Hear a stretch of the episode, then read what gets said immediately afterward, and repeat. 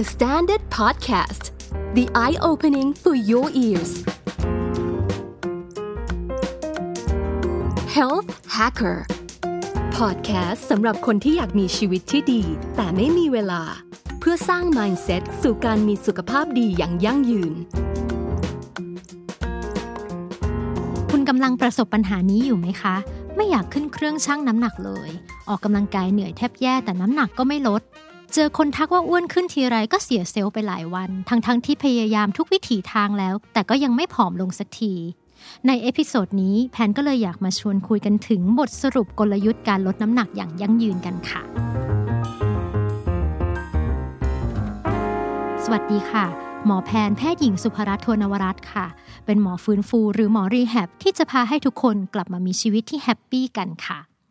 วันนี้ Health Hacker จะมาเล่าถึงปัญหาที่อยู่ในใจของคนส่วนใหญ่นั่นก็คือการลดน้ำหนักนะคะตอนนี้ก็ใกล้สิ้นปีแล้วหลายๆคนก็เริ่มคิดถึง New Year Resolution กันแล้วนะคะว่าจะลดน้ำหนัก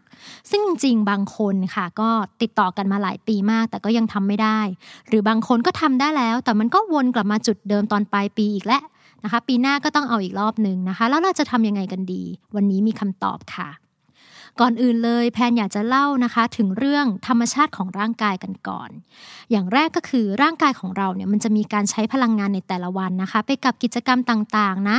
แต่ในขณะที่เรานอนหลับอะค่ะมันก็ยังมีการใช้พลังงานอยู่เช่นกันซึ่งพลังงานที่เราเอามาใช้อะค่ะมันก็จะมาจากการเผาผลาญสารอาหารที่เรากินเข้าไปนั่นเอง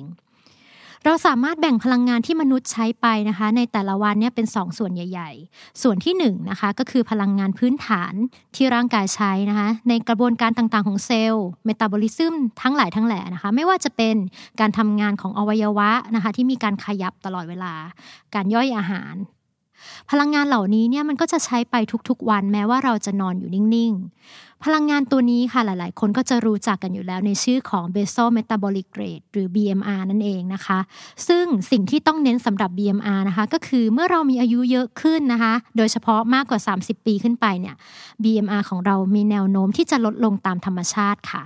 ดังนั้นเมื่อเรามีอายุมากขึ้นเท่าไหร่อัตราการเผาผลาญพื้นฐานของเราก็จะค่อยๆลดลงและนี่ก็คือคำตอบว่าทำไมพอเราอายุเกินสามสิบอ่ะกินเท่าเดิมแล้วทำไมอ้วนง่ายจังไม่เหมือนตอนเด็กๆเลยส่วนพลังงานส่วนที่สองนะคะก็คือพลังงานที่ถูกใช้ไปในกิจกรรมต่างๆในชีวิตประจำวันของเรานะคะซึ่งมันก็ตรงไปตรงมาค่ะแปรผันตามกิจกรรมของแต่ละคนคนที่แอคทีฟนะคะได้ออกกำลังกายหรือมีกิจกรรมทางกายเยอะๆเนี่ยก็จะมีพลังงานตรงเนี้ยถูกใช้ไปค่อนข้างมากกว่าคนที่นั่งนิ่งๆทั้งวันทั้งคืนเมื่อเรานำกลุ่มที่หนึ่งนะคะกับพลังงานกลุ่มที่สองมารวมกันแล้วเนี่ยมันก็จะได้พลังงานทั้งหมดที่เราใช้ไปในแต่ละวันหรือที่เขาเรียกว่า total daily energy expenditure ตัวย่อก็คือ ที ดี อี อี นั่นเองค่ะสำหรับใครนะคะที่อยากรู้ว่า บี เอ็ม อาร์ และ ที ดี อี อี ของตัวเองเนี่ยอยู่ที่ประมาณเท่าไหร่ก็สามารถเข้าไปนะคะที่Google แล้วก็เซิร์ชคำว่า บี เอ็ม อาร์ ที ดี อี อี Calculator แล้วก็กรอกข้อมูลตามขั้นตอนได้เลยนะคะเราก็จะได้ตัวเลขออกมาเพื่อวางแผนในการคุมน้ำหนักได้ทันทีเพราะเราก็เคยได้ยินกันอยู่แล้วค่ะว่าหลักการที่ง่ายที่สุดในการคุมน้ำหนักของเราก็คือการบาลานซ์พลังงานที่เราใช้ไปนะคะกับพลังงานที่ได้จากสารอาหารที่เรากินเข้าไปในแต่ละวันถ้าเราอยากจะลดน้ำหนักก็คือให้เรากินอาหารเนี่ยให้ได้พลังงานรวมน้อยกว่าที่เราใช้ไปในแต่ละวันนั่นเองค่ะสำหรับคอนเซปต์ที่เราว่ากันไปเนาะว่าให้กินเข้าไปนะกับการให้ออกมาให้มันบาลานซ์กันเนี่ยจริงๆแล้วมันก็ถูกต้องแค่ส่วนเดียวนะคะเราพบว่าบางคนนะคะที่อยากลดน้ำหนักเนี่ยเขาลดอาหารอย่างจริงจังมากเลยบางคนก็นับแคลอรี่เป๊ะเป๊ะเป๊ะมากเลยค่ะแต่ว่าปรากฏว่าน้ำหนักเนี่ยมันลดลงแค่ช่วงแรกช่วงเดียวพอมันผ่านไปพักนึงอะค่ะน้ำหนักมันก็ไม่ลดอีกบางคนก็ย้วยออกมาเพิ่มด้วยนะคะนั่นก็เป็นเพราะว่าเมื่อเราลดอาหารนะคะร่างกายของเราเนี่ยมันก็จะคิดนะคะว่าเรากำลังจะขาดสารอาหารนะคะเมื่อถึงจุดหนึ่งเขาก็พยายามจะเอาตัวรอดโดยการไปลดที่ บี เอ็ม อาร์ นะคะหรือพลังงานพื้นฐานของเรานั่นเองดังนั้นการลดอาหารเนี่ยมันก็จะไม่ช่วยเราอีกบางคนนะคะเขานับแคลอรี่เป๊ะมากแต่เขาไม่ได้ดูเลยว่าสัดส่วนของอาหารเขาเป็นยังไงเขาไปกินเป็นพวกแป้งนะหรือคาร์โบไฮเดรตเนี่ย เจ็ดสิบถึงแปดสิบเปอร์เซ็นต์ ของอาหารทั้งหมดเลยบางคนไปนับว่าเอ้ยเบเกอรี่นะเฮ้ยมันยังไม่เกินแหมกินเบเกอรี่ทั้งวันเลยนะคะคือสารอาหารอะไรอะถ้าเรากินเข้าไปเยอะเกินที่จำเป็นนะคะเขาก็จะไปสะสมเป็นไขมันส่วนเกินอยู่ดีดังนั้นนะคะบางทีมันก็เลยทำให้เราไม่สามารถที่จะลดน้ำหนักได้ และอีกอันหนึ่งที่เจอบ่อยนะคะก็คือหลายๆคนนะคะเขาตั้งใจนับแคลมากๆตั้งใจมากจริงๆจนกลายเป็นเครียดไอ้นั่นก็ไม่ได้ไอ้นี่ก็ไม่ได้ทำให้ร่างกายเนี่ยค่ะเขาหลั่งฮอร์โมนความเครียดออกมาเพิ่มซึ่งก็ทำให้เราอ้วนขึ้นนั่นเองพอฟังแบบนี้แล้วเราจะทำยังไงกันดีนะคะจริงๆแล้วเนี่ยมันมีความโชคดีอย่างหนึ่งค่ะธรรมชาติได้จัดสรรให้ร่างกายของเราอ่ะมีเตาเผาสารอาหารนะคะเพื่อผลิตพลังงานอยู่มากมายและที่ใหญ่ที่สุดก็คือกล้ามเนื้อของเรานะคะ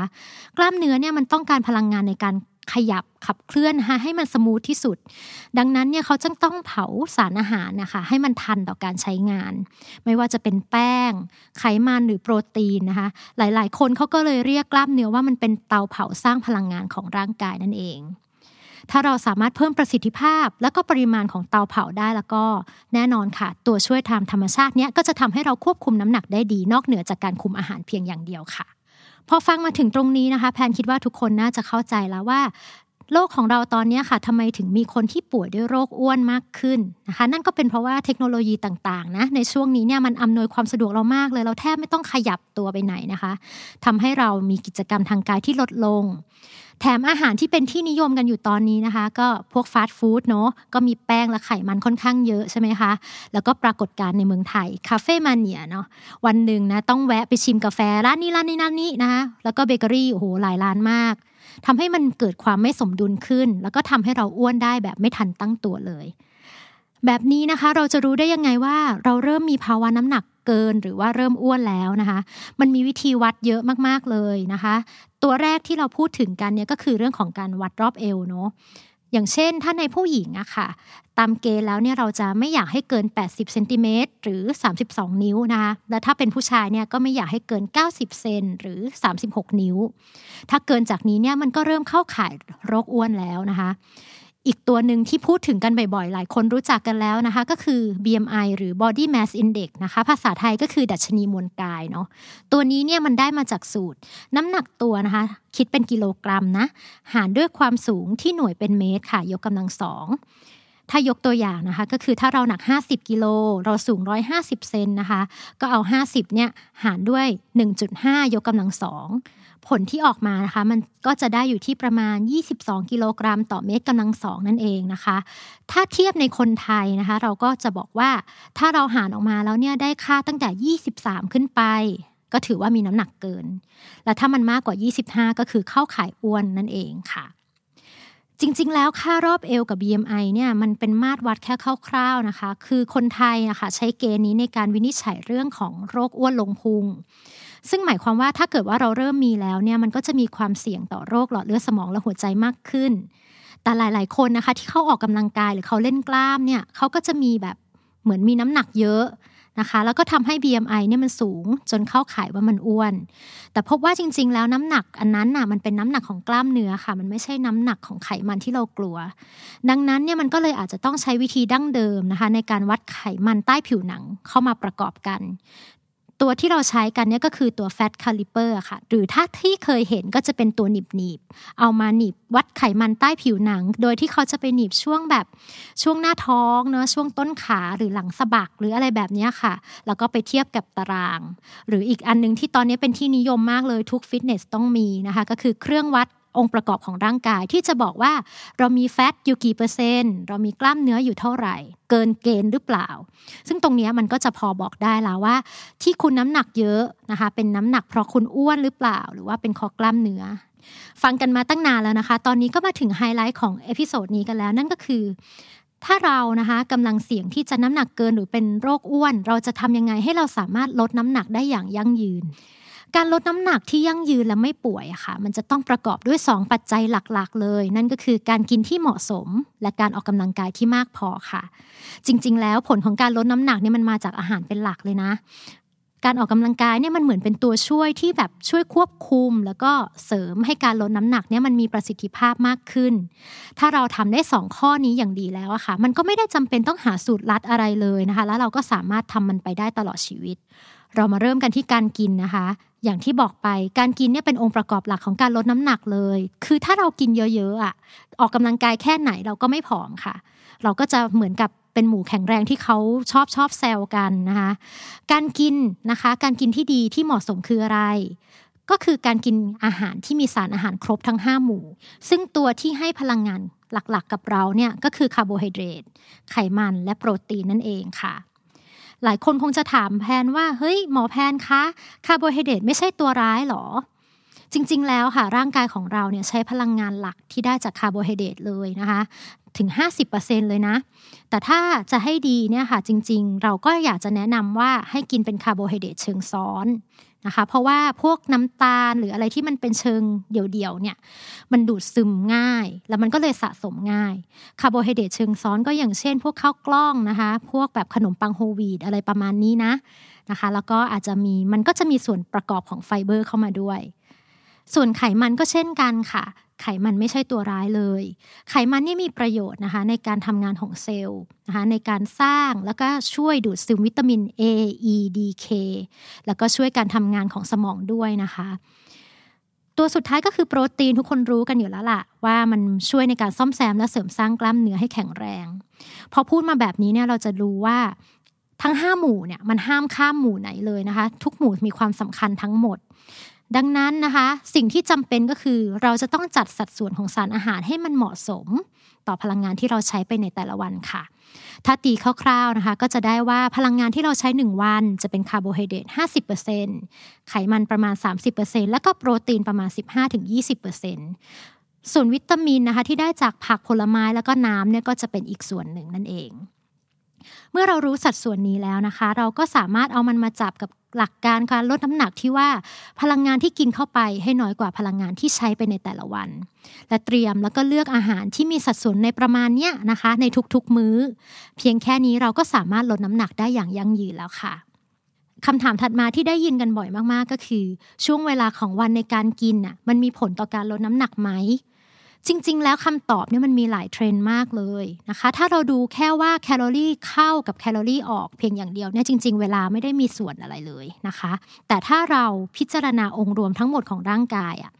การที่เรากินเยอะๆในช่วงกลางคืนนะคะมันก็จะส่งผลกระทบต่อการพักผ่อนของร่างกายหรือการนอนหลับของเราได้นะคะและถ้าบางคนที่เขางดมื้อเย็นนะคะก็อาจจะทำให้เกิดโรคกระเพาะหรือบางคนบอกว่าเฮ้ยฉันไม่มีเวลากินตอนเช้ากลางวันหรอกฉันกินแต่ช่วงเย็นช่วงดึกก็เกิดกรดไหลย้อนได้ดังนั้นจริงๆแล้วอะค่ะถ้าเราไม่ได้สะดวกใจที่แบบเฮ้ยเราจะต้องกินครบสามมื้อเป๊ะๆแล้วก็อาจจะต้องลองๆปรับดูว่าร่างกายของเรารับได้กับสภาวะแบบนั้นหรือเปล่ามันอาจจะไม่ได้มีสูตรตายตัวค่ะแต่ว่าถ้าให้แนะนำนะคะถ้าเกิดทำได้กินให้ครบสามมื้อตามเวลาจะดีที่สุดค่ะพูดเรื่องกินกันมายาวเลยคราวนี้ก็มาอีกส่วนหนึ่งของการลดน้ำหนักที่ยั่งยืนนะคะนั่นก็คือการออกกำลังกายที่มากพอค่ะแพนอยากให้ทุกคนย้อนกลับไปนิดนึงนะคะก็คือการลดน้ำหนักเนาะจะต้องให้พลังงานที่กินเข้าไปน้อยกว่าพลังงานที่ใช้ไปในแต่ละวันใช่ไหมคะพลังงานที่ใช้ไปแต่ละวันเนี่ยมันก็คือ ที ดี อี อี ซึ่งมันก็คือ บี เอ็ม อาร์ บวกกับพลังงานที่ใช้ไปในแต่ละกิจกรรมดังนั้นเนี่ยถ้าเราสามารถเพิ่มกิจกรรมทางกายได้นะคะ ที ดี อี อี ของเราก็จะสูงขึ้นและถ้าเรากินอย่างเหมาะสมน้ำหนักก็จะลดลงง่ายขึ้นเอง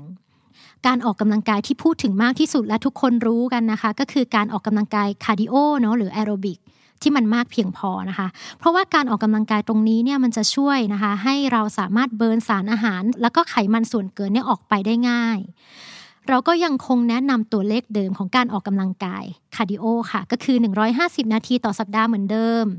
แต่ถ้าหลายคนเนี่ยบอกเฮ้ยฉันจะลดน้ำหนักนะก็อาจจะสามารถเพิ่มให้ได้มากถึงสามร้อยนาทีต่อสัปดาห์ได้เลยทีเดียวค่ะแล้ว บี เอ็ม อาร์ ล่ะเราสามารถเพิ่มได้ไหม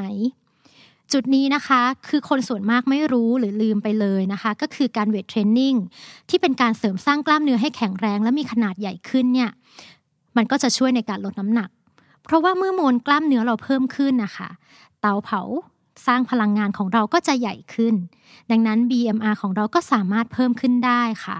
ฟังแบบนี้แล้วเราก็เลยไม่ต้องกังวลแล้วว่าเฮ้ยเราอายุเยอะขึ้นนะ บี เอ็ม อาร์ ของเราจะลดลงเพราะว่าถ้าเกิดว่าเราเวทเทรนนิ่งเป็นประจำมันก็จะสามารถทำให้ บี เอ็ม อาร์ ของเราเนี่ยยังคงอยู่หรือเพิ่มขึ้นได้นอกจากนั้นนะคะการเวทเทรนนิ่งเนี่ยยังทำให้เราเกิดรูปร่างที่กระชับและสวยงามนะคะไม่เหี่ยวเหี่ยวไม่ย้อยย้อยอีกต่อไปและสำหรับสาวๆนะคะก็ไม่ต้องกลัวเลยว่าเวทเทรนนิ่งแล้วเนี่ยจะกลายเป็นแบบเฮ้ยผู้หญิงกล้ามปูหรือเปล่าจะไม่สวยหรือเปล่านะคะเพราะว่า ด้วยฮอร์โมนของเราเนี่ยมันไม่ได้ทำให้เรากลายเป็นแบบมัสคูล่าขนาดนั้นนะคะต่างกับฮอร์โมนเพศชายแต่เราจะได้รูปร่างที่สวยงามกลับมานั่นเองค่ะ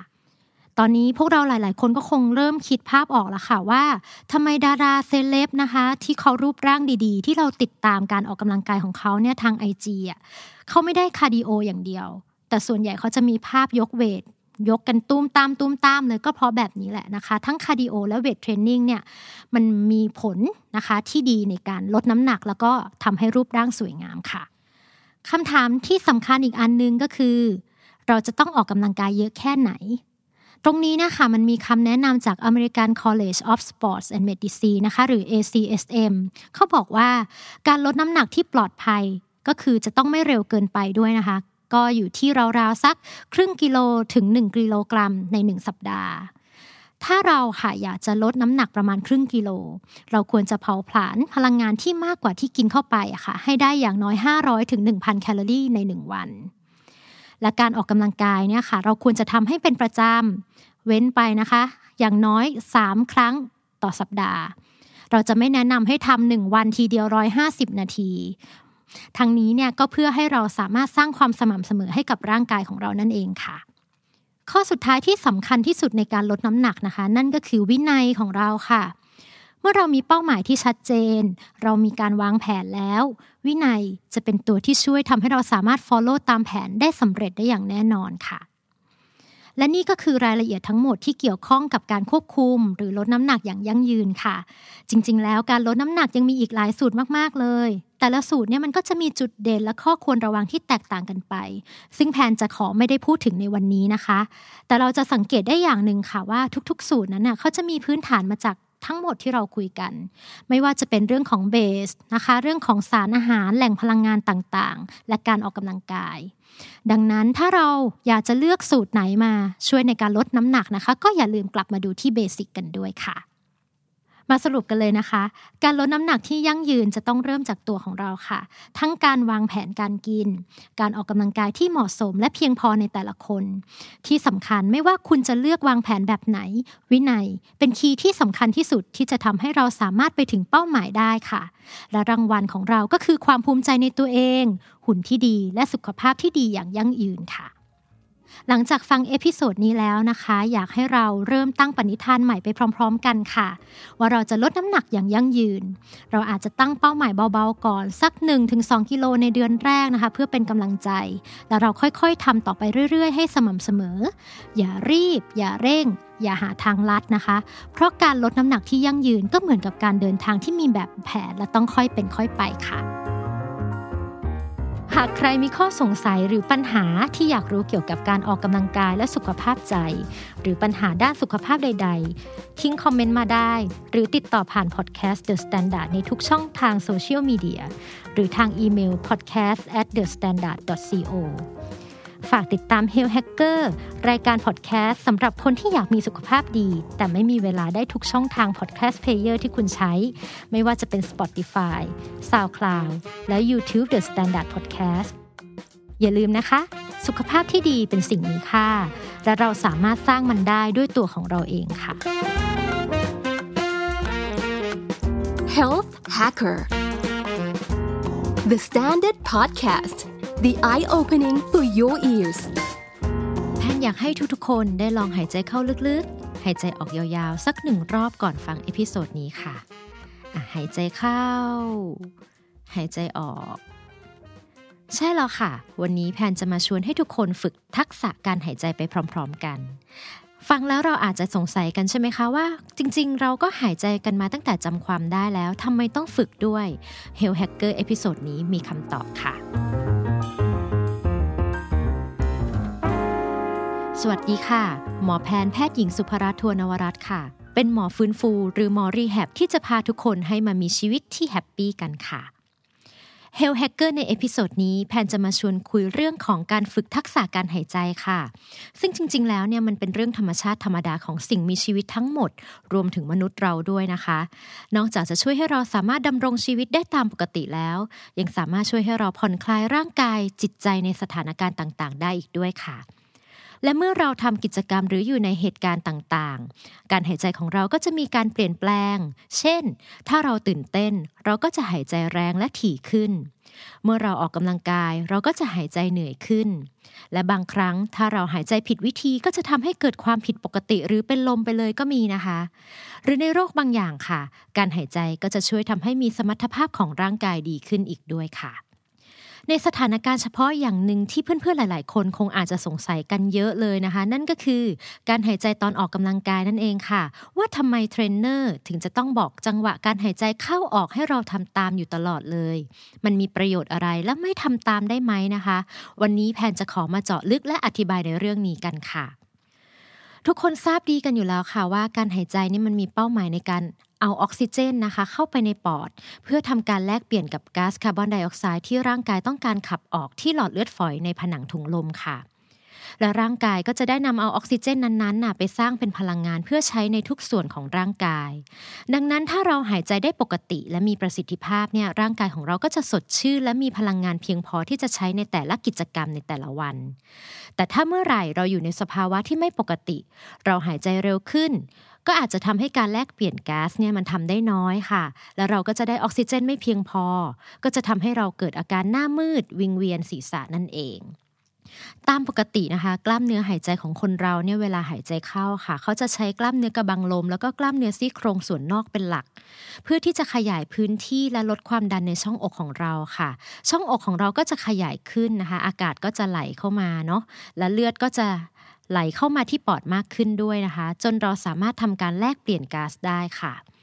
แต่เมื่อเราหายใจออกค่ะกล้ามเนื้อหายใจของเราเนี่ยก็จะคืนตัวนะคืนตัวของมันเองเลยนะคะเพื่อทำให้ความดันในช่องอกเนี่ยมากขึ้นดันอากาศไหลออกจากร่างกายออกไปนะคะและเลือดที่แลกเปลี่ยนก๊าซเรียบร้อยเนี่ยก็จะไหลกลับเข้าสู่หัวใจแล้วก็ไปเลี้ยงร่างกายในส่วนต่างๆค่ะในช่วงการหายใจออกนี่เองนะคะมันไม่มีกล้ามเนื้ออะไรในการออกแรงเลยค่ะมันเหมือนกับเราปล่อยลมออกจากลูกโป่งนั่นเองค่ะที่เล่ามาทั้งหมดนี้นะคะมันคือสภาวะปกติทั่วไปค่ะแต่ถ้าเมื่อไหร่นะคะเราต้องการอากาศมากขึ้นอย่างเช่นเวลาที่เราวิ่งออกกำลังกายนะคะมันก็จะมีกล้ามเนื้อส่วนอื่นๆมาช่วยในการหายใจเข้าเช่นกล้ามเนื้อคอกล้ามเนื้อบ่านะคะหรือตอนที่เราหายใจออกมันก็จะมีกล้ามเนื้อหน้าท้องค่ะมาช่วยดันอากาศให้ออกจากอกของเราเนี่ยไวขึ้นเป็นต้นค่ะคราวนี้ก็มาเข้าเรื่องของเรากันเลยนะคะในการออกกำลังกายชนิดต่างๆกันน่ะมันก็จะมีเทคนิคในการหายใจที่แตกต่างกันออกไปค่ะจุดประสงค์ก็คือเพื่อให้เราสามารถออกกำลังกายได้เต็มที่และไม่เกิดอันตรายจากกลไกต่างๆค่ะที่มันอาจจะจำเพาะเจาะจงในการออกกำลังกายแต่ละชนิดนะคะไม่ว่าจะเป็นตอนเวทเทรนนิ่งตอนออกกำลังกายแบบแอโรบิกหรือตอนที่เราวิ่งนะคะแล้วก็ตอนยืดเหยียดกล้ามเนื้อหรือโยคะก็มีลักษณะพิเศษของมันค่ะเรามาเริ่มกันที่การหายใจขณะที่เวทเทรนนิ่งกันก่อนนะคะการออกกำลังกายแบบเวทเทรนนิ่งเนี่ยมันจะมีการใช้งานของกล้ามเนื้อเป็นเซตๆนะคะโดยที่มักจะมีการเปลี่ยนแปลงความยาวของกล้ามเนื้อหรือการขยับของข้อต่อเป็นจังหวะสม่ำเสมอเช่นการเหยียดหรืองอข้อศอกในท่าไบเซปเคิลนะคะหรือการเหยียดงอของข้อเข่าในท่าเล็กเอ็กซ์เทนชันนะคะที่แทบทุกๆคนเนี่ยเขาจะเคยทำกันอยู่แล้วนะคะและส่วนน้อยของการเวทเทรนนิ่งก็จะเป็นการเกร็งกล้ามเนื้อให้อยู่นิ่งๆอย่างเช่นการทำวอลสควอทหรือการทำแพลงกิ้งนั่นเองนะคะเนื่องจากการออกกำลังกายชนิดนี้เนี่ยมันจะต้องมีการเกร็งกล้ามเนื้อสู้กับแรงต้านชนิดต่างๆไม่ว่าจะเป็นน้ำหนักตัวหรือดัมเบลบาร์เบลนะคะเพื่อทำให้เกิดความแข็งแรงของกล้ามเนื้อทุกการขยับที่ต้านกับแรงต้านเนี่ยหัวใจของเราจะต้องเต้นให้เร็วขึ้นและแรงขึ้นค่ะเพื่อที่จะได้นำเลือดสูบฉีดไปที่กล้ามเนื้อและสมองให้เพียงพอแต่เราจะพบว่าหลายๆครั้งค่ะเมื่อเรายกน้ำหนักมากๆเนี่ยเราก็จะเผลอเกร็งแล้วก็กลั้นหายใจไปเลยแล้วก็ฮึบแล้วก็ยกใช่ไหมคะบางคนพอฮึบเสร็จแล้วก็เป็นลมไปเลยนั่นเป็นเพราะว่าเมื่อเราหายใจเข้าออกตามปกติค่ะมันจะเกิดวงจรของการส่งเลือดเข้ามาแลกเปลี่ยนก๊าซในปอดแบบที่เล่าให้ฟังในตอนต้นใช่ไหมคะแต่ถ้าเรากลั้นหายใจเมื่อไหร่ความดันในช่องอกค่ะมันก็จะไม่เพิ่มขึ้นตามที่ควรจะเป็นทำให้วงจรเนี่ยการส่งเลือดของปอดกับหัวใจมันไม่ต่อเนื่องค่ะและเลือดก็จะไปเลี้ยงตามส่วนต่างๆของร่างกายโดยเฉพาะของสมองเนี่ยไม่ทันก็เลยทำให้เราหน้ามืดเป็นลมนั่นเอง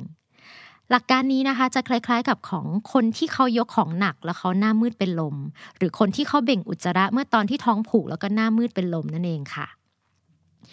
ดังนั้นนะคะการป้องกันที่ง่ายๆมากๆเลยก็คือว่าเราจะแนะนำว่าให้ตอนที่เรายกเวทอะค่ะให้หายใจเข้าแล้วออกเป็นจังหวะเป็นจังหวะที่ดีนะคะแล้วก็ไม่เร็วเกินไปเทคนิคที่ง่ายที่สุดก็คือให้นับเข้าออกเนี่ยแล้วออกเสียงให้เป็นจังหวะหนึ่ง สอง สามไปด้วยนะคะในขณะที่เราโฟกัสกับกล้ามเนื้อที่ออกแรงอยู่เช่นถ้าเราออกกำลังไบเซ็ปเคิลหรืองอเหยียดศอกอะค่ะเราต้องการออกกำลังกายกล้ามเนื้อพับข้อศอกใช่ไหมคะก็ให้เรานับหนึ่งแล้วออกเสียงด้วยนะคะตอนที่เรางอจังหวะที่เหยียดออกก็ให้หายใจเข้าแล้วก็นับสองตอนที่งออีกครั้งนึงค่ะเพราะการออกเสียงเนี่ยจะเป็นการบังคับร่างกายของเราให้หายใจออกนั่นเองแต่ถ้าเป็นการออกกำลังกายกล้ามเนื้อหลายๆส่วนพร้อมกันนะคะเช่นเวลาที่เราสควอตนะคือเราอยากจะออกกำลังกายกล้ามเนื้อเหยียดเข่าแล้วก็สะโพกเป็นหลักใช่ไหมคะเราก็จะแนะนำให้นับออกเสียงในขณะที่เรายืนขึ้นแล้วก็หายใจเข้าตอนที่เราย่อลงนั่นเองสลับกันไปเป็นจังหวะเรื่อยๆค่ะอันสุดท้ายค่ะถ้าเป็นการออกกำลังกายที่มีการเกรงใช้กล้ามเนื้อตลอดเวลานะคะอย่างเช่น planking เนาะหรือเป็นการออกกำลังกายที่เราไม่แน่ใจค่ะว่าเราจะต้องหายใจตอนไหนอย่างเช่นการ sit up ก็คือให้เราเลือกนับออกเสียงตามจังหวะไปเลยหนึ่ง สอง สามนะคะตามจังหวะที่เราถนัดค่ะหรือมีการเตือนตัวเองให้มีการหายใจเข้าหายใจออกแบบช้าๆตลอดเวลาเพียงเท่านี้เนี่ยเราก็จะไม่มีการกลั้นหายใจแล้วค่ะสิ่งที่น่าสนใจนะคะก็คือว่าถ้าแรงต้านที่เราใช้ในการเวทเทรนนิ่งเนี่ยมันมากเกินไปจนทำให้เราไม่สามารถโฟกัสการหายใจได้เป็นจังหวะเลยค่ะหรือบางคนมันจะต้องกลั้นหายใจจริงๆเนี่ยแสดงว่าตอนนั้นเนี่ยเราเลือกน้ำหนักที่ยกเนี่ยมากเกินไปค่ะสิ่งที่ต้องทำก็คือให้ลดน้ำหนักลงก่อนนะคะไม่งั้นเนี่ยมันอาจจะทำให้เราหน้ามืดเป็นลมหรือถ้าฝืนมากเกินไปกล้ามเนื้อก็จะบาดเจ็บในระยะยาวได้ค่ะเห็นไหมคะเพียงแค่นี้นะคะถ้าเราหายใจให้ถูกต้องกับการเวทเทรนนิ่งเนี่ยมันก็จะทำให้เรามีประสิทธิภาพในการเวทมากขึ้นแล้วก็ปลอดภัยมากขึ้นด้วยค่ะอันถัดมานะคะก็คือเทคนิคการหายใจขณะออกกำลังแบบแอโรบิกค่ะในที่นี้เนี่ยจะขอยกตัวอย่างในนักวิ่งเลยนะคะเมื่อเราวิ่งเนี่ยมันจะมีการใช้กล้ามเนื้อสะโพกและขาเป็นหลักอย่างต่อเนื่องเป็นเวลานานนะคะทำให้เราต้องการออกซิเจนที่เพียงพอในการนำมาสร้างเป็นพลังงานเราจึงต้องหายใจที่ลึกขึ้นและถี่ขึ้นนั่นเองซึ่งเราพบว่าถ้านักวิ่งหายใจสั้นและถี่มากเกินไปค่ะจะทำให้ร่างกายเนี่ยมันมีช่วงเวลาในการแลกเปลี่ยนก๊าซที่น้อยลงทำให้ร่างกายของเราได้ออกซิเจนไม่เพียงพอต่อความต้องการนะคะและส่งผลทำให้หัวใจเนี่ยทำงานหนักขึ้นเรื่อยๆ ๆจนเราไม่สามารถวิ่งต่อไปได้นะคะมันก็มีการศึกษามากมายค่ะในการที่จะค้นหาจังหวะการหายใจที่เหมาะสมต่อการวิ่งแล้วก็ทำให้เราเนี่ยได้อากาศได้ออกซิเจนเพียงพอนะคะผลสรุปมันก็ได้ออกมาหลากหลายมากเลยตั้งแต่จังหวะสองต่อสองนะคะสี่ต่อหนึ่งแต่ที่พูดถึงกันมากที่สุดก็คือการหายใจในจังหวะสามต่อสองค่ะซึ่งตัวของมันเองเนี่ยหมายถึงให้เราหายใจเข้าแล้วก็นับจังหวะหนึ่ง สอง สามนะคะและก็ตอนหายใจออกเนี่ยให้นับหนึ่ง สองในใจหรือบางคนเนี่ยเขาอาจจะใช้นับตามจังหวะเก้าก็ได้นะคะเหตุผลก็คือว่าถ้าเราหายใจเข้าสามจังหวะเนี่ยมันจะทำให้เราได้อากาศในปริมาตรที่เยอะค่ะแล้วก็มีเวลาเพียงพอในการแลกเปลี่ยนออกซิเจนและในขณะเดียวกันกับช่วงที่เรากำหนดการหายใจเข้าเนี่ยกล้ามเนื้อกระบังลมและช่องท้องของเราที่มีการเกร็งตัวค่ะมันก็จะทำให้กล้ามเนื้อแกนกลางลำตัวของเรามีความสเตเบิลแล้วก็ทรงตัวได้ดีในขณะที่วิ่งส่วนการหายใจออกสองจังหวะก็คือให้เราแน่ใจว่าเราได้หายใจออกให้หมดก่อนที่จะหายใจเข้าอีกครั้งค่ะเพื่อไม่ให้มีอากาศค้างอยู่ในปอดมากเกินไปนั่นเองถ้าเราทำอย่างนี้ได้ดีและเป็นจังหวะสม่ำเสมอค่ะการแลกเปลี่ยนก๊าซก็จะมีประสิทธิภาพและทำให้เราสามารถวิ่งได้ดีขึ้นด้วยค่ะยังไงก็ตามนะคะเมื่อเราวิ่งจนเราเหนื่อยมากขึ้นหรือเราล้ามากขึ้นค่ะจังหวะการหายใจของเราก็จะคุมยากมากขึ้นเรื่อยๆจนกระทั่งเราคุมไม่ได้นะคะอันนี้คือเรื่องปกติอันนี้เนี่ยมันก็เป็นสัญญาณว่าเราควรจะต้องผ่อนความเร็วลงหรือว่าเริ่มหยุดพักแล้วค่ะการออกกำลังกายแบบสุดท้ายที่เราจะพูดถึงกันในวันนี้นะคะนั่นก็คือการออกกำลังกายแบบยืดเหยียดกล้ามเนื้อหรือการเล่นโยคะด้วยนะคะการหายใจในกลุ่มนี้เนี่ยหลักการก็คือจะคล้ายๆกับการหายใจของการเวทเทรนนิ่งค่ะคือเราเนี่ยอยากให้มีการหายใจเข้าและออกเป็นจังหวะที่สม่ำเสมอ ไม่มีการกลั้นหายใจเพื่อไม่ให้เกิดอาการหน้ามืดวิงเวียนและเป็นลมนะคะนี่คือสาเหตุว่าทำไมคุณครูโยคะส่วนมากเนี่ยเขาจะช่วยให้จังหวะในการหายใจเข้าและออกของเราตามท่าทางต่างๆที่มีการเปลี่ยนหรือขยับอยู่ตลอดใช่ไหมคะแล้วก็คอยเน้นย้ำเสมอว่าให้หายใจเข้าสบายๆไม่ต้องรีบร้อนนะคะแล้วก็อย่ากลั้นหายใจเมื่ออยู่นิ่งๆนั่นเองแต่มันยังมีอีกสิ่งหนึ่งค่ะที่เพิ่มขึ้นมาจากการเวทเทรนนิ่งนั่นก็คือเทคนิคการหายใจเพื่อผ่อนคลายในโยคะค่ะที่เราจะเห็นชัดมากๆที่สุดเลยก็คือท่าศพอาสนะนะคะนั่นก็คือว่า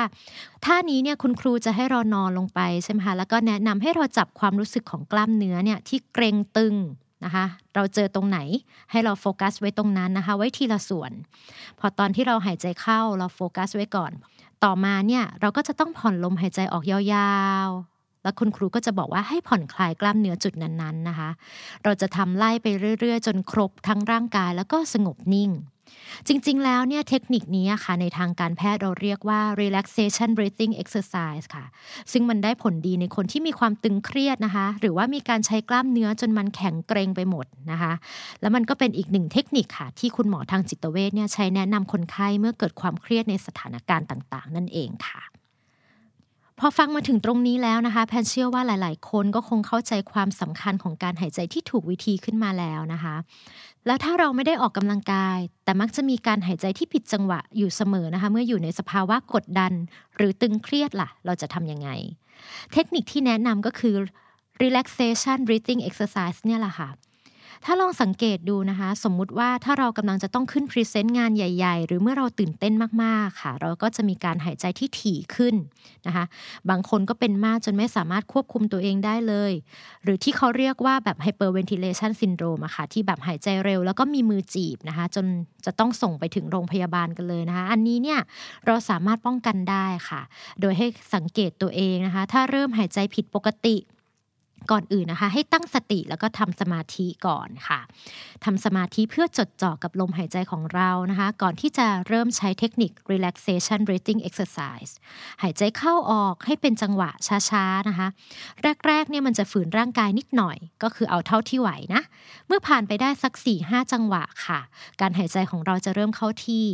เมื่อมันเข้าที่เนี่ยเราก็จะค่อยๆผ่อนคลายกล้ามเนื้อที่เรารู้สึกตึงเครียดลงนะคะเพียงเท่านี้แหละเราก็จะสามารถกลับมาได้ปกติแล้วก็กลับมาโฟกัสกับงานตรงหน้าได้ค่ะ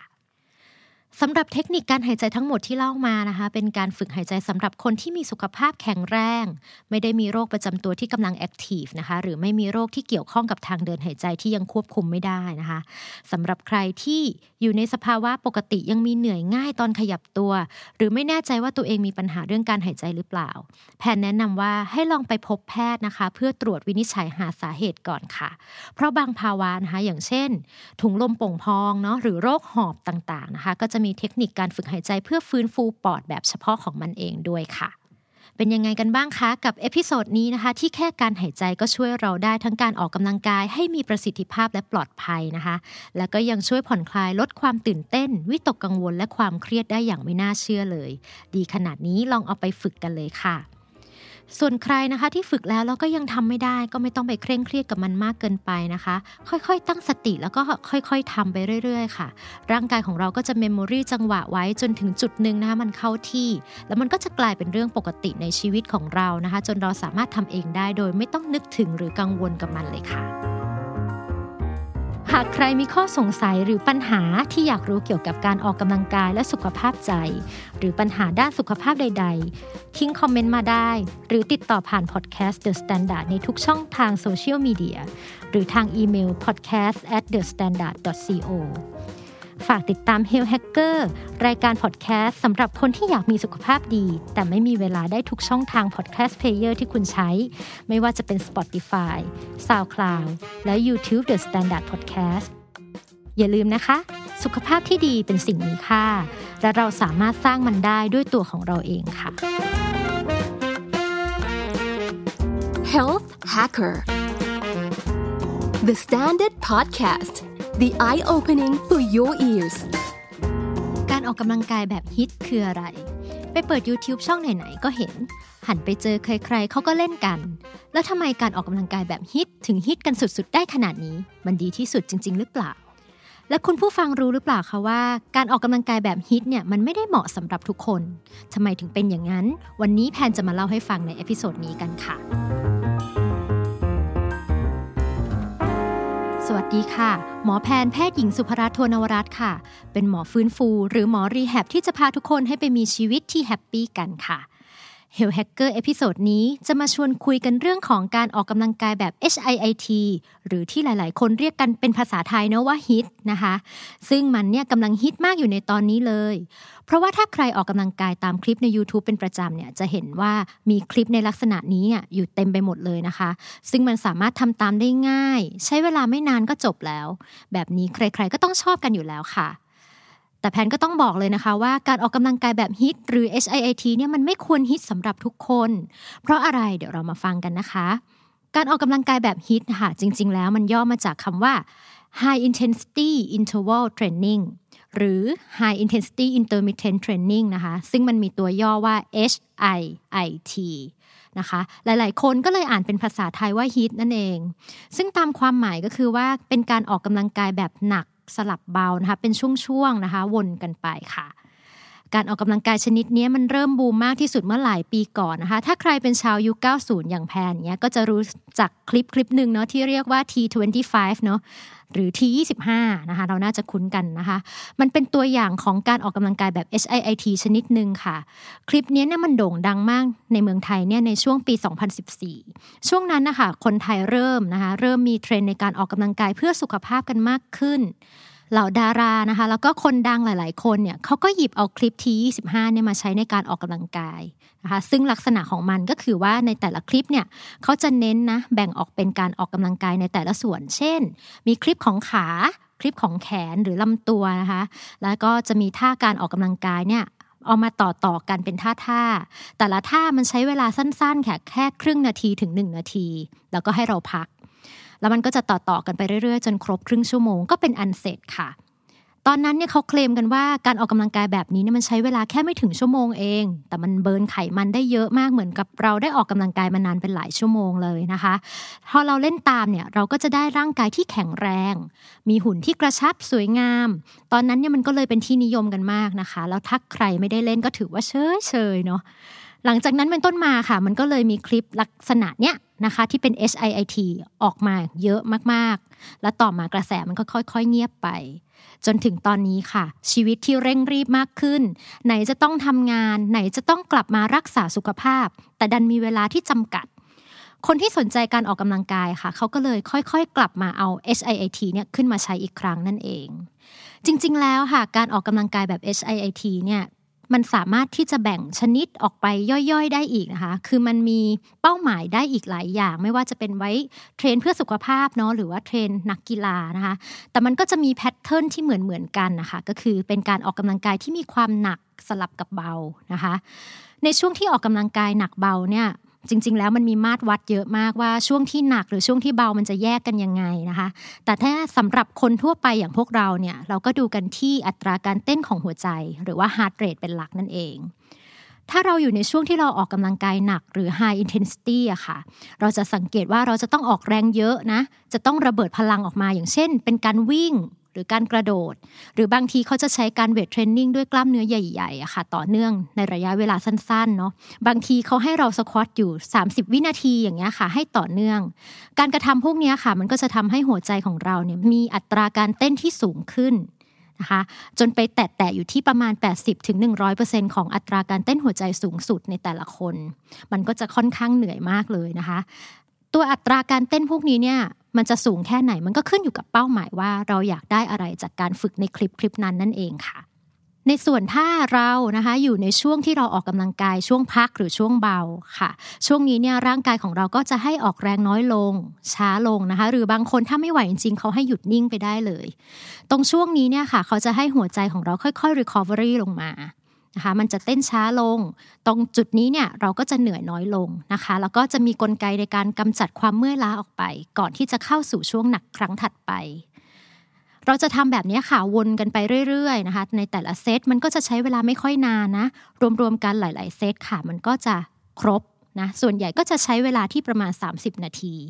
เพียงเท่านี้ค่ะเราก็จะได้ผลในการออกกำลังกายได้หลายๆอย่างเลย นะคะการออกกำลังกายแบบ เอช ไอ ไอ ที เนี่ยมันนอกจากจะให้ความแข็งแรงแล้วเนี่ยมันยังเพิ่มความคงทนให้กับร่างกายของเราอะค่ะให้ทนต่อความเหนื่อยล้ามากขึ้น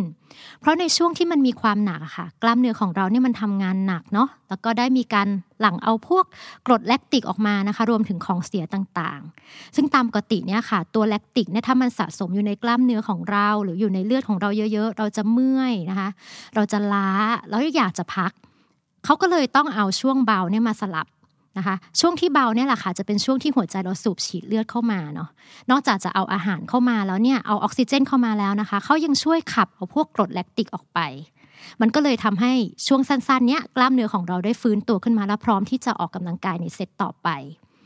พอมันเป็นแบบนี้เนี่ยค่ะพอเราฝึกได้อย่างต่อเนื่องร่างกายของเราก็จะทนต่อกรดแลคติกมากขึ้นก็คือเราสามารถที่จะทนต่อความเหนื่อยล้ามากขึ้นนั่นเองไม่น่าแปลกใจเลยค่ะว่าทำไมนะโค้ชกีฬาหรือครูฝึกเทรนเนอร์หลายๆคนนะคะเขามักจะใช้ เอช ไอ ไอ ที เนี่ยเข้ามาเป็นตัวเทรนนะคะเพราะว่ามันจะทำให้สนุกได้นะคะออกแบบได้หลายอย่างแล้วก็ทำให้กล้ามเนื้อเราแข็งแรงร่วมกับร่างกายทนทานไปด้วยออกอย่างเดียวได้หลายอย่างใช้เวลาไม่นานนะคะแต่แน่นอนค่ะถ้าเราพูดถึงว่าการออกกำลังกายอันเนี้ย เอช ไอ ไอ ที เนาะมันมี high intensity มีช่วงที่หนักยังไงก็ต้องมีข้อควรระวังอย่างแรกที่สุดเลยค่ะถ้าคุณมีโรคประจำตัวนะคะโดยเฉพาะโรคที่เกี่ยวกับหัวใจและหลอดเลือดอย่างเช่นโรคกล้ามเนื้อหัวใจขาดเลือดหัวใจเต้นผิดจังหวะหรือมีโรคกลุ่มเสี่ยงอื่นๆอย่างเช่นโรคอ้วนลงพุงเนาะโรคความดันโลหิตสูงเบาหวานไขมันในเลือดสูงโรคพวกนี้ค่ะถ้าเราออกกำลังกายในระดับที่มันหนักมากมันก็สามารถกระตุ้นทำให้เกิดอาการผิดปกติขึ้นมาได้ดังนั้นนะคะถ้าใครไม่แน่ใจว่าตัวเองมีปัญหาพวกนี้หรือเปล่าก็น่าจะต้องหลีกเลี่ยง เอช ไอ ไอ ที ไปก่อนหรือถ้าอยากจะเล่นจริงๆเราจะต้องยอมเล่นให้มันเบาๆก่อนแล้วก็ค่อยสังเกตตัวเองค่ะว่าไม่ได้มีความผิดปกติอะไรอย่างเช่นไม่ได้มีการเจ็บหน้าอกใจสั่นหน้ามืดคล้ายจะเป็นลมในขณะเล่นอย่างที่สองนะคะ เอช ไอ ไอ ที เนี่ยเนื่องจากว่าตัวของมันเองค่ะจะต้องมีช่วงที่หนักแล้วก็ดันให้หัวใจของเราเนี่ยเต้นให้สูงมากๆให้มันเหนื่อยใช่ไหมคะดังนั้นเนี่ยท่าที่เทรนเนอร์เขาใช้อะค่ะในโปรแกรมเขาจะต้องเค้นศักยภาพของร่างกายเราอย่างหนักเลยอย่างเช่นเขาจะให้เราเวทให้หนักเนาะหรือวิ่งให้เร็วที่สุดในชีวิตหรือกระโดดให้สูงอะไรอย่างเงี้ยค่ะซึ่งถ้าเราเนี่ยเป็น beginner นะกล้ามเนื้อเรายังไม่แข็งแรงแต่เราฝืนทำอะค่ะเราอาจจะวิ่งแล้วก็ผิดฟอร์มยกผิดท่าเงี้ยมันก็จะทำให้เราเกิดการบาดเจ็บของกล้ามเนื้อโดยเฉพาะนะคะถ้าเกิดว่าเราเคยมีปัญหาเรื่องของการปวดหลังเนาะหรือมีโรคข้อเรื้อรังหรืออะไรแบบเนี้ยถ้าเราไม่ได้รักษาให้หายก่อนการออกแรงหนักๆแบบนี้ก็จะทำให้อาการมันแย่ลงได้ค่ะฟังแบบนี้แล้วคนที่ไม่เคยออกกำลังกายเลยแล้วอยากจะมาออกกำลังกายแบบ เอช ไอ ไอ ที แบบนี้มันจะทำได้ไหมนะคะจริงๆคำตอบก็คือทำได้แต่แพนขอให้มีข้อแม้ไว้ว่าถ้าเกิดว่าคุณจะเล่นจริงๆเนี่ยให้ได้มั่นใจก่อนค่ะว่าไม่ได้มีปัญหาสุขภาพอย่างที่บอกมาเนาะแล้วก็ต้องยอมให้ตัวเองเริ่มทำแบบเบาๆน่ารักน่ารักก่อนไม่ใช่ไปถึงปุ๊บทำหนักเลยถ้าบอกว่าทำได้ตามข้อแม้อันนี้เนี่ยเราก็ไปเลือกคลิปกันเลยนะคะซึ่งแพนก็จะมีทริคง่ายๆในการเลือกคลิปมาฝากกันด้วยนะคะในวันนี้นะก่อนอื่นนะคะให้ลองไปเปิดหาคลิปนะ เอช ไอ ไอ ที ที่เราชอบนะคะถูกชะตาขึ้นมาสักคลิปนึงนะตามปกติอะค่ะในคลิปนะมันจะมีคุณครูนะมีเทรนเนอร์หนึ่งคนเป็นคนนำแล้วก็ข้างหลังเนี่ยก็จะมีอีก สองสาม คนนี่คือเขาทำตามใช่ไหมคะหนึ่งในนั้นเนี่ยให้เรามองหาค่ะจะมีหนึ่งคนที่เป็นโมเดลสำหรับ beginner เขาจะยกเบานะคะแล้วก็จะทำท่าที่ไม่ได้หนักมากๆนะคะเราก็จะต้องทำตามคนนั้นถ้าเราทำตามแล้วไม่ไหวก็ต้องอนุญาตให้ตัวเองได้หยุดหยุดก่อนเขาก็ได้ค่ะไม่ต้องฝืนตัวเองจนจบแล้วเมื่อพร้อมเมื่อไหร่นะคะค่อยทำต่อพูดง่ายๆก็คือว่าเหนื่อยก็พักค่ะไม่ต้องฝืนตัวเองจนจบนะคะไม่งั้นก็จะเกิดการบาดเจ็บได้ที่สำคัญนะคะเวลาที่เราทำตามคลิปพวกนี้เนี่ยแพนอยากจะให้เราเน้นที่ฟอร์มหรือท่าทางที่ถูกต้องมากกว่าจำนวนที่เยอะนะคะหรือถ้าเกิดว่าโหเราไม่ไหวแล้วเราฝืนต่อไปเนี่ยถ้าท่ามันผิดแล้วเรายกน้ำหนักที่มันเยอะด้วยนะมันก็จะเกิดโอกาสการบาดเจ็บมากขึ้นเมื่อเรานะคะสามารถค่อยๆทำต่อไปเรื่อยๆอย่างสม่ำเสมอนะคะอย่างน้อยสัปดาห์ละ สองถึงสาม ครั้งนะโดยที่มีวันหยุดพักด้วยนะคะรับรองว่าเราจะค่อยๆเก่งขึ้นค่อยๆ follow ตามคลิปได้ทั้งหมดมากขึ้นนะคะนั่นก็แปลว่าเราแข็งแรงขึ้นนั่นเองอย่าลืมว่าการออกกำลังกายทุกอย่างค่ะเราต้องรอเวลาสักนิดนึงดังนั้นก็อย่าเพิ่งท้อแท้ถ้าเกิดว่าโอ้โหวันแรกเปิดมาแล้วแบบจะเป็นลมนะค่อยๆทำตามที่แพลนบอกนะรับรองดีค่ะ ส่วนใครที่ยังไม่แน่ใจว่าเราเหมาะกับการออกกำลังกายแบบ เอช ไอ ไอ ที ไหมนะคะโดยเฉพาะถ้าคุณมีโรคประจำตัวเกี่ยวกับหัวใจและหลอดเลือดนะคะหรือมีโรคประจำตัวที่เกี่ยวกับกระดูกและข้อแพนก็อยากจะให้ลองไปปรึกษาคุณหมอประจำตัวนะคะหรือหมอรีแฮบใกล้บ้านก่อนก็ได้ค่ะเพื่อขอคำแนะนำได้เลยถ้าหากปรึกษาแล้วเฮ้ยเราไม่เหมาะกับวิธีนี้จริงๆอ่ะยังไงก็ไม่ได้จริงๆก็ไม่ต้องเสียใจไปค่ะโลกนี้มีวิธีการออกกำลังกายเพื่อให้สุขภาพดีมากมายหลายวิธีเลยถ้ามีโอกาสเดี๋ยวแพนจะมาเล่าให้ฟังกันอีกครั้งนะคะสรุปกันอีกครั้งค่ะการออกกำลังกายแบบ เอช ไอ ไอ ที หรือ เอช ไอ ไอ ที เนี่ยมันเป็นการออกกำลังกายที่ดีมากวิธีหนึ่งนะคะแต่มันไม่ได้เหมาะสำหรับทุกคนถ้าคุณมีความเสี่ยงหรือมีปัญหาโรคประจำตัวไม่ว่าจะเป็นด้านหัวใจและหลอดเลือดหรือเป็นโรคทางกระดูกและข้ออยู่แล้วการออกกำลังกายแบบ เอช ไอ ไอ ที หรือ เอช ไอ ไอ ที นะคะอาจจะเป็นตัวเลือกสุดท้ายแต่ถ้าอยากเล่นจริงๆก็ลองไปปรึกษาคุณหมอก่อนก็จะดีที่สุดค่ะหากใครมีข้อสงสัยหรือปัญหาที่อยากรู้เกี่ยวกับการออกกำลังกายและสุขภาพใจหรือปัญหาด้านสุขภาพใดๆทิ้งคอมเมนต์มาได้หรือติดต่อผ่านพอดแคสต์ The Standard ในทุกช่องทางโซเชียลมีเดียหรือทางอีเมล podcast at the standard dot co ฝากติดตาม Health Hacker รายการพอดแคสต์สำหรับคนที่อยากมีสุขภาพดีแต่ไม่มีเวลาได้ทุกช่องทางพอดแคสต์เพลเยอร์ที่คุณใช้ไม่ว่าจะเป็น Spotify, SoundCloud และ YouTube The Standard Podcast อย่าลืมนะคะสุขภาพที่ดีเป็นสิ่งมีค่าและเราสามารถสร้างมันได้ด้วยตัวของเราเองค่ะ Health Hacker The Standard Podcast The eye-opening for your ears.